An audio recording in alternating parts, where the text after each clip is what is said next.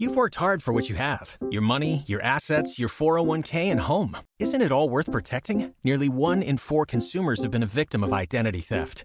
Lifelock Ultimate Plus helps protect your finances with up to $3 million in reimbursement. LifeLock alerts you to identity threats you might miss, and if your identity is stolen, your dedicated U.S.-based restoration specialist will work to fix it. Let LifeLock help protect what you've worked so hard for. Save 25% off your first year on LifeLock Ultimate Plus at lifeLock.com/slash-aware. Terms apply.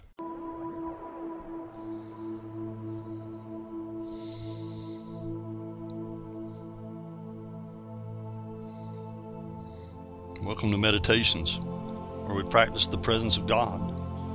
He is ever present, but so very often it's us who are not present. You know what I mean by that? We may be present physically, but we're not as tuned into and aware of God's presence as we should be. So, for the next few minutes, as much as is possible, just shut out everything around you and prepare to just be still and quiet and focused on the scriptures I'm about to read. Pray with me now. Holy Spirit, we come into your presence. We desire to know you, to be strengthened by you, to be healed by you in our bodies, minds, and spirits. We cast our cares upon you, and we invite you to come. The next few minutes, I want to guide you and help you to just de stress and relax and focus on God's presence. Why don't you invite the Holy Spirit to come right now and be with you in your own words? I'm going to be reading some scriptures about hearing from God during this meditation. There's a lot of voices out there screaming for your attention, aren't there? Advertisers screaming at you from TV and radio and computer and billboards and more. Even when you try to escape and get some solitude, still there are those voices rolling around inside your head. Things you need to do, things that happened at work today, bills that need to be paid. It's an epidemic to the point that some cannot even sleep at night because their mind just won't be quiet. But then there are those voices in our heads that are leading our moral choices in life. The voice of God speaking to his children, the voice of the devil trying to confuse and mislead us, our own voice in our head trying to sort things out and make decisions and choices that in some cases could change our lives forever. I think you will agree that how to recognize who is speaking is very important. And if you're like most people, it can be very confusing sometimes. So, how do you know if the voice is God or the devil or maybe just you? First of all, let me assure you the devil cannot read your mind, but God certainly knows our every thought. That's in Psalm 94:11 and Isaiah 66:18. Satan cannot read your thoughts, but he can inject thoughts in your mind. And believe me, when he does, he is watching you closely, studying you to see how you're going to react. He's dangling the bait to see if you will bite. It's so important that you learn to control your thoughts and actions. Don't take the bait. Don't react the way he wants you to, and you will win, and not him. Learn what his voice sounds like. It's subtle. He'll come to you in a way that you will listen, preying on your weakness. So, how do you know it's the devil? This is going to help you. The devil's voice always comes from the outside in. God's voice comes from the inside you, from your spirit.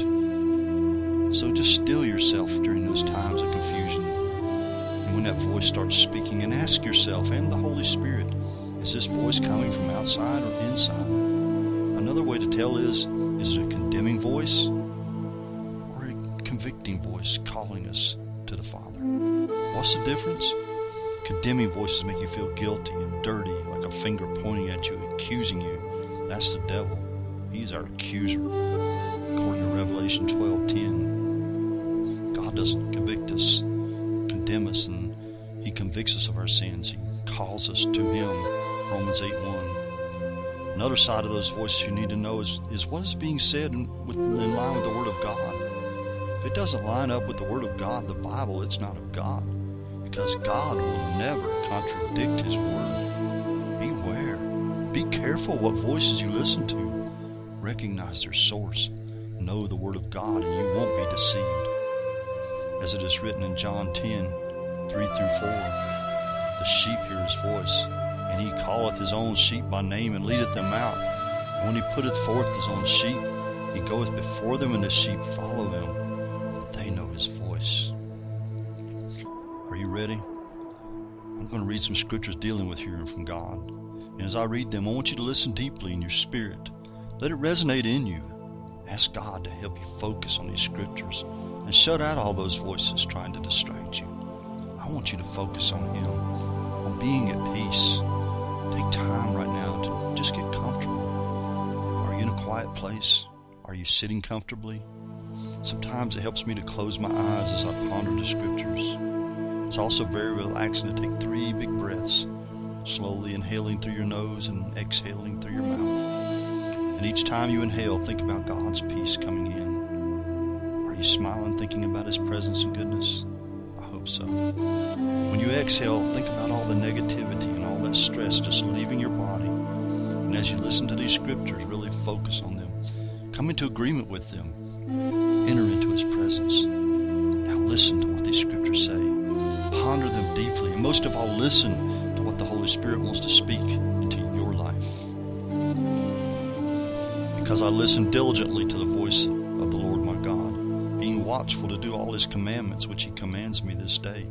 The Lord my God will set me high above all the nations of the earth. Deuteronomy 28 1. Isn't that a comforting thought? that he doesn't just care for the kings and, and the presidents. He, he cares, he doesn't just care about the nations of the earth, he cares about you individually. That's more important to him than any king. God has given me the capacity to hear and obey his law and a more valuable service than burnt offerings and sin offerings, which he does not require. Psalm 40, verse 6. Today I will hear his voice and harden not my heart. Psalm 95, verse 7 and 8.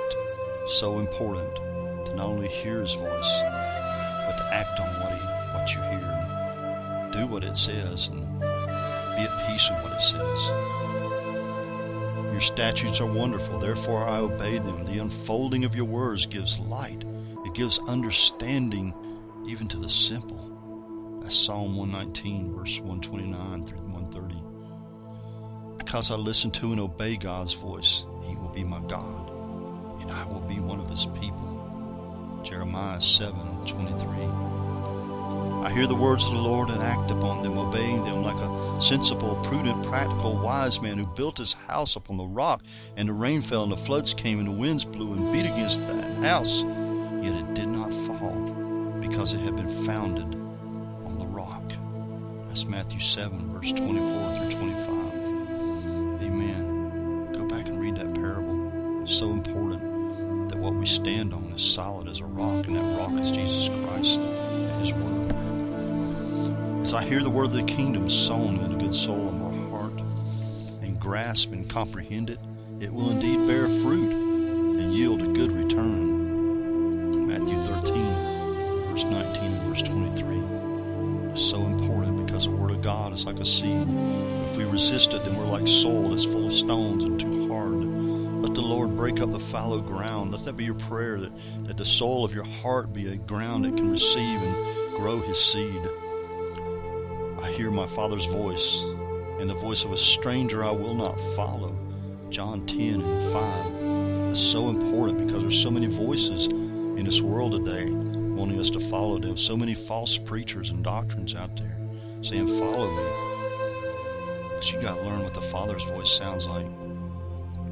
I am one of God's sheep, and his sheep hear his voice. That's John 10 27. Faith comes by hearing, and hearing by the word of God. Romans 10, verse 17. Do you want more faith in your life?